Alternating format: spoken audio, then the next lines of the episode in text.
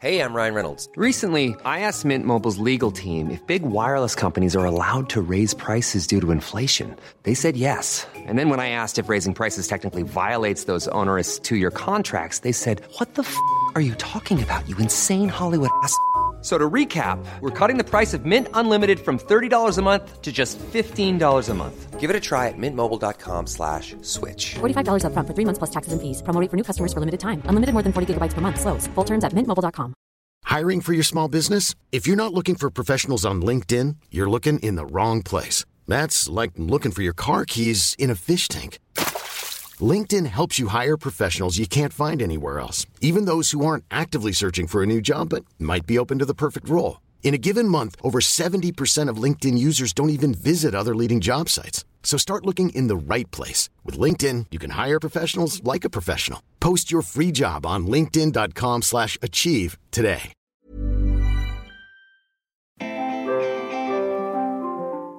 Everybody, and welcome to the Squiggly Careers podcast. If it's your first time here, this is a podcast all about the world of work and how we can develop the skills to succeed in work when it might feel challenging and uncertain, and there might be some problems that we're encountering that we don't quite know how to solve. We are here for you. We've got over 170 episodes to help you with everything from feedback to difficult conversations, job interviews, motivation, all of it's there. So, welcome if it's your first time. You've got some things to listen to and hope it can help you. And if you're a regular listener, lovely to have you with us. This is one of our episodes, our Ask the Expert series that we've put on. And this series is all about talking to some people about the specific skills that we think are useful and relevant for work right now.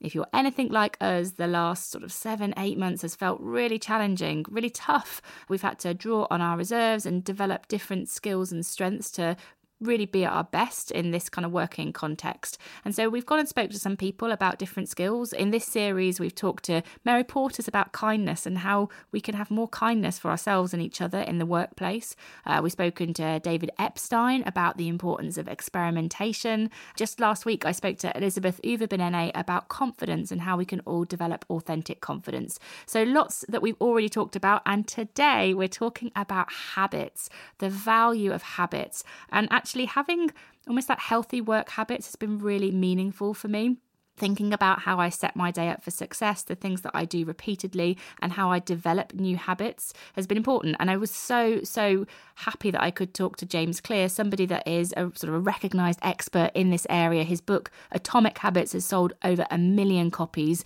And we really get practical on habits. We talk about things like the difference between outcome and identity based habits. I found that fascinating and how identity based habits can help us make them last for longer. So hopefully that will help you too. And we also talk about how you can break up with bad habits, the things that might be sticking around a bit too long, and also build new helpful habits. Before we get started with the conversation, I did just want to say a big thank you to the Bupa Foundation, who are our partner for this Ask the Expert series. If you don't know about the Bupa Foundation, they're a charity whose purpose is to help people live longer, healthier, happier lives. And if you would like another podcast listen, they've just launched one too. It's called Resilience Brilliance, and you can find it everywhere you find your podcast. Wherever you found Squiggly, you can find that one too. So let's get started with my conversation with James, and then I'll be back at the end to let you know who's coming up next in our Ask the Expert expert series.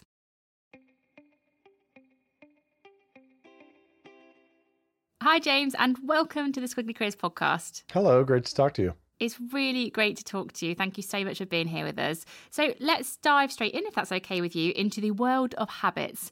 Now, our podcast is all about careers and squiggly careers. How do you think that habits can help you in your career and also in your career development?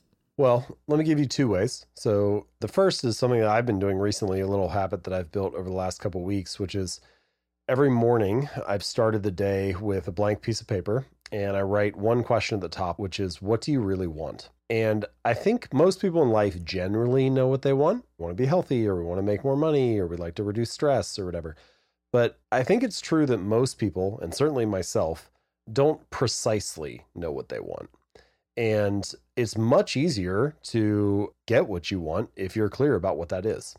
And so, what's funny to me, or what's surprising, is how useful it is to ask that question, the same question, again and again each morning.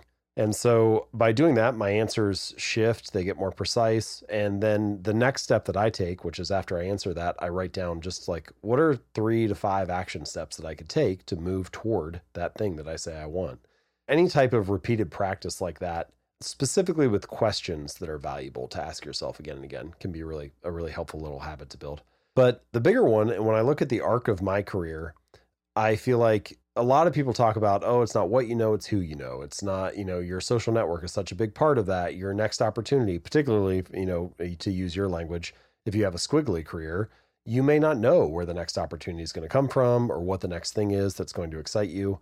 But it often comes out of your network in some broad sense. And so, knowing interesting people or knowing people who are like minded or ambitious or have other, you know, share the same kind of things that you're looking to share can be really valuable. And so the natural next question is, well, how do you meet those people?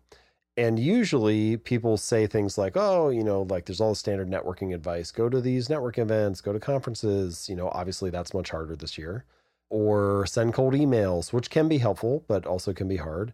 And when I look back, what I find is that the most meaningful habit that I've had in terms of building my career and particularly getting in touch with people the best networking strategy that I can think of is sharing your insights publicly. So that could be through writing, and in my case, it could be starting a YouTube channel, could be starting a podcast. In your case, you know, I'm sure there are all kinds of interesting opportunities that have come to you because you chose to share your thoughts on careers through this podcast.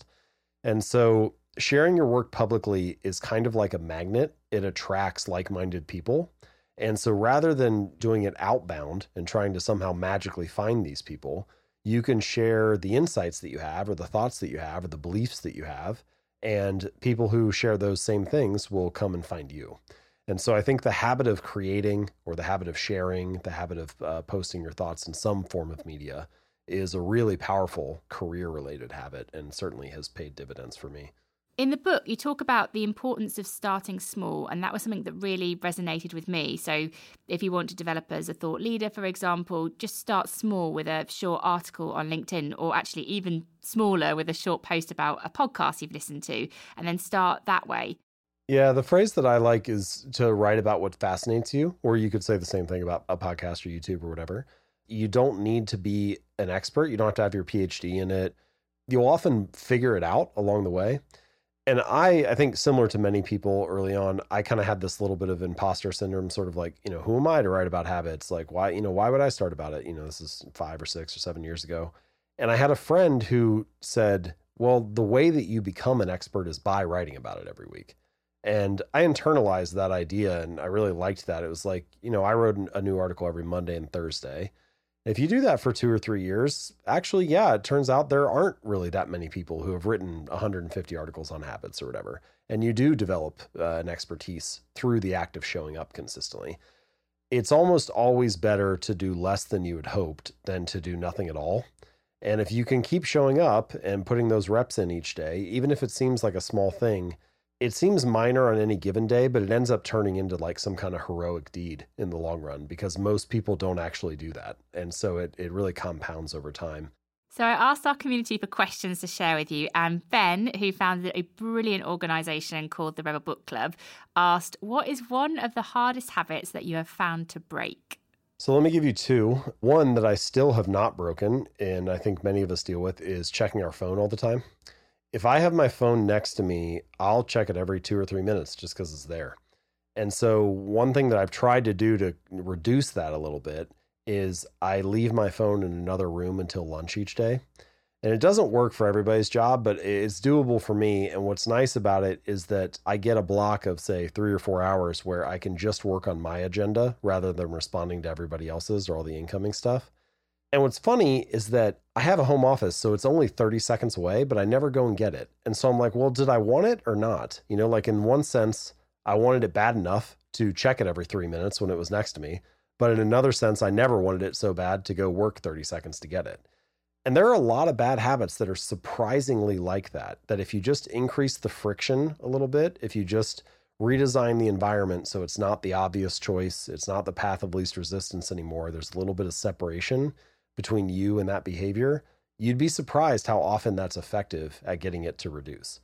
The other one that I've struggled with, I'm pretty good about sleep in terms of getting enough sleep, but the element that I struggle with is going to bed at the right time. So I'll often get a second wind around, say, 9 or 10 p.m. And I'll be like, well, maybe I'll just answer a few emails or maybe I'll just do a little bit of work. And of course, it's never just a few, right? You turn around and it's like midnight and you're still working. And I know that I have better days when I wake up early. But if I'm not going to cheat myself on sleep and then suddenly it's midnight, well, now all of a sudden I'm sleeping until 8 a.m. or 9 a.m. or whatever. And so the day gets off on a bad foot. And so it's trying to break that cycle. And that one's been harder for me to break. One of the things that struck me in the book was when you talked about there not being good and bad habits and there only being effective habits. And I think I, I it resonated because I can see it in myself when I make these very binary distinctions between good and bad habits and that that might not be helpful for habit change. Can you talk a little bit more about how getting rid of this idea of good and bad habits can be helpful for people? Yeah, well, it certainly is easy to judge yourself for them. I think we all have experienced this because you're like, well, if it's a bad habit, why do I keep doing it? You know, if this is so bad for me, why do I keep repeating it? And the point that I was trying to get across there is that all habits are solutions to recurring problems in your environment. So, a problem that arises again and again, your brain tries to figure out how to resolve that, and eventually it automates it. And so, all of your bad habits serve some purpose they're effective in some way in the sense that they resolve that problem. So let's say, for example, you come home from work and you're exhausted. For one, that's a problem that your brain is looking to solve. And for one person, they might smoke a cigarette to reduce stress. Another person might play video games for an hour. A third person might go for a run in their neighborhood. And all of those are potential solutions to the same underlying problem, but some of those habits are healthier than others, some are less productive than others we shouldn't judge ourselves for them because for most of us, and perhaps for all of us, during our childhood, we inherit habits and behaviors. We just soak up things that are around us that we see displayed, that we see role modeled, whatever. But once you become an adult, the responsibility starts to shift to your shoulders and it becomes your responsibility to figure out what are the problems that my habits are solving and is there a better or more healthy or optimal way to do that? And then you start to explore those things. But I don't think it makes sense to berate yourself for the habits that you inherited because you didn't necessarily have control over that anyway. So that's kind of what I mean when I talk about habits being effective. I will add one final thing, which is that I like to define good and bad habits in the sense of what is the ultimate outcome they provide. You find that most behaviors in life produce an immediate outcome and an ultimate outcome. So for many bad habits, the immediate outcome is favorable. Like the immediate outcome of eating a donut is great. It's sweet, it's sugary, it's tasty, it's enjoyable. It's only the ultimate outcome that's unfavorable. The same is true for good habits, but in the reverse. You know, like the immediate outcome of, say, going to the gym for the first week is kind of unfavorable. Like your body looks the same in the mirror, the scale hasn't really changed. Maybe you're sore. It's only two or five or 10 years later that you get that ultimate outcome that you're hoping for. And so the cost of your good habits is in the present, the cost of your bad habits is in the future. And I think that's kind of a meaningful way to distinguish between what is a, a good habit and what is a bad habit. Well, how do they serve you in the long run, not how do they serve you in the moment? So, my biggest aha moment in the book was when you talked about the difference between an outcome based habit and identity based habits. And I would love for other people to hear a bit more about that. Could you explain the difference between the two? Usually when we start the process of behavior change, the common narrative or the typical conversation is, well, what do you want to achieve? And so people say things like, well, I'd like to, you know, lose weight or I want to get this promotion or whatever it is. So we start with some kind of outcome and then we come up with a plan for that. So we have a process that we're going to follow. We say, well, if I want to lose weight, I need to go to the gym four days a week. And then there's kind of a last step, which is just sort of assumed which is, well, if I go to the gym four days a week and I achieve that outcome of losing weight, then I'll be the person I want to be. So I'll have the identity that I want to have. And my argument is to reverse that process. Rather than to do an outcome based habit, let's start with an identity based habit. And so the identity based habit says, well, who is the type of person that could achieve the thing that I want to achieve? Maybe it's the type of person that doesn't miss workouts, for example. And so you focus on building that identity rather than on achieving that outcome and say, okay, now I want to be the type person who doesn't miss workouts. So now my process becomes maybe I'm going to the gym four days a week, but it's different than it was before. Before it was based on the outcome. And so I felt like I had to go for 45 minutes. And if I didn't do the full workout, it was a failure. And if I wasn't increasing the weight, it wasn't good. But now we're saying the identity is I just don't miss workouts. So if I only have five minutes and I can only do three push ups, that's what I do. But it still builds on that identity. And you trust that over time, if you build the habits that reinforce your desired identity, the outcomes will come naturally along the way. Ultimately, I think true behavior change is really identity change.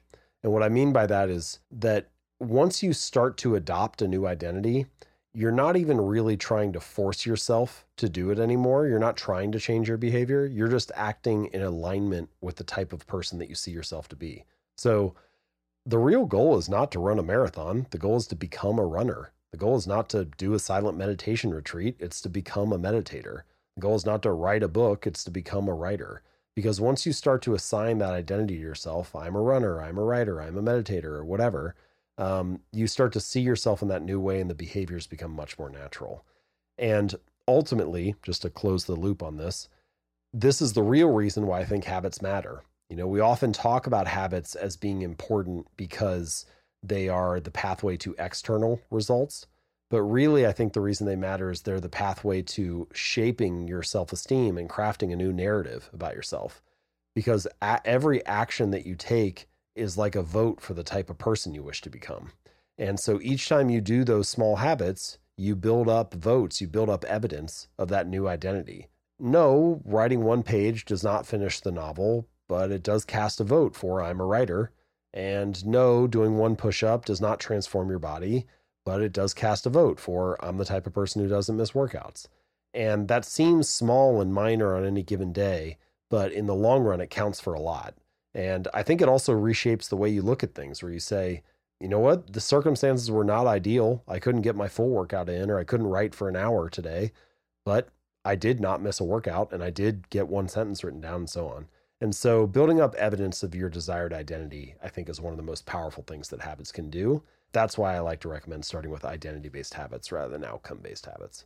And the last question that we always ask our guests is what is the best piece of career advice you've heard? Uh, maybe it's something that's helped you or that you can share with our listeners, and hopefully it might be able to help them in the same way. Well, I actually just heard this recently. I thought it was really helpful for me, and I, I think uh, people may find it useful for their own experience as well.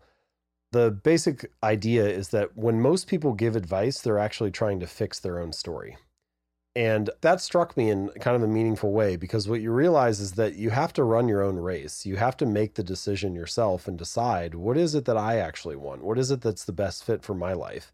And I think a lot of people assume that they're being helpful when they give advice, but actually they're just trying to fix the holes in their own story, right? They're they're thinking about what would have been helpful for me when I was in that situation. And so you have to keep that piece of context in mind whenever you're receiving some bit of information and make sure that you know you're still questioning does this make a good fit for what i actually want to do so i think another way of saying that is to trust yourself to figure it out and i would say that that's probably my best definition for what an entrepreneur is in the sense that entrepreneur you have to trust that you'll figure it out. You're always dealing with problems that you don't know the solution to or you have an idea but you're not quite sure how to make it happen. I think it probably applies not just to entrepreneurs, but to all of us that we need to trust ourselves to figure it out and to have the confidence that you can fix the holes in your own story and the pieces that people give to you may not necessarily be the right fit, but um, be open to that and always be looking for ideas. And then you'll have to make the call yourself. So I hope you enjoyed that podcast as much as I did. I was trying to scribble down notes when James was talking, and it was quite difficult because I, I really want to stay present in the conversation. But equally, I'm like, oh, wow, I want to go and do that right now. I need to make a note on that. So I'll definitely be listening back and adding to my notes as I listen. So next week is actually going to be Sarah who's doing our next Ask the Expert interview, and she'll be speaking to Shellye Archambeau about ambition. And Shellye is a leader in Silicon Valley who's got a new book out called Unapologetically Ambitious. And if you don't know Shellye, I thought that this quote from Reid Hoffman, who is the co founder of LinkedIn, particularly tells you about what you can expect from the conversation that we have. So he says that Shellye has achieved amazing success through a clear strategy of setting goals, making plans, and intelligent risk taking. In this book, she's now sharing these strategies with us why to set an ambitious plan and how to achieve it. Highly recommended. So, hopefully, if you don't know Shellye, that fact that Reid Hoffman, the co founder of LinkedIn, kind of endorsing that book gives you a bit of a taster of what to come, and hopefully, you'll enjoy that conversation too. So, thank you as ever for listening. If you do enjoy the podcast, you have enjoyed this conversation, please do tell people about it so we can help more people with their careers. You can either do that in a chat, or you can help us by rating, reviewing, and subscribing to the podcast. It's one of the ways that we are able to reach more people and let people know about the Squiggly Careers podcast. So we always appreciate all of that. And you can get in touch with us as well, either on at Amazing If on Instagram. We're pretty active there, so do send us a message and say hello, or you can email Helen and Sarah at squigglycareers.com. Let us know what you think about the episode, and also if you've got ideas for future episodes, we are all ears to those too. Thanks, everybody. Bye.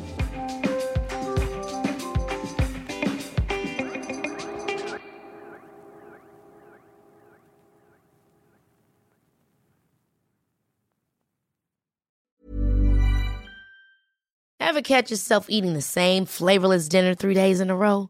Dreaming of something better? Well, HelloFresh is your guilt free dream come true, baby. It's me, Keke Palmer. Let's wake up those taste buds with hot, juicy pecan crusted chicken or garlic butter shrimp scampi.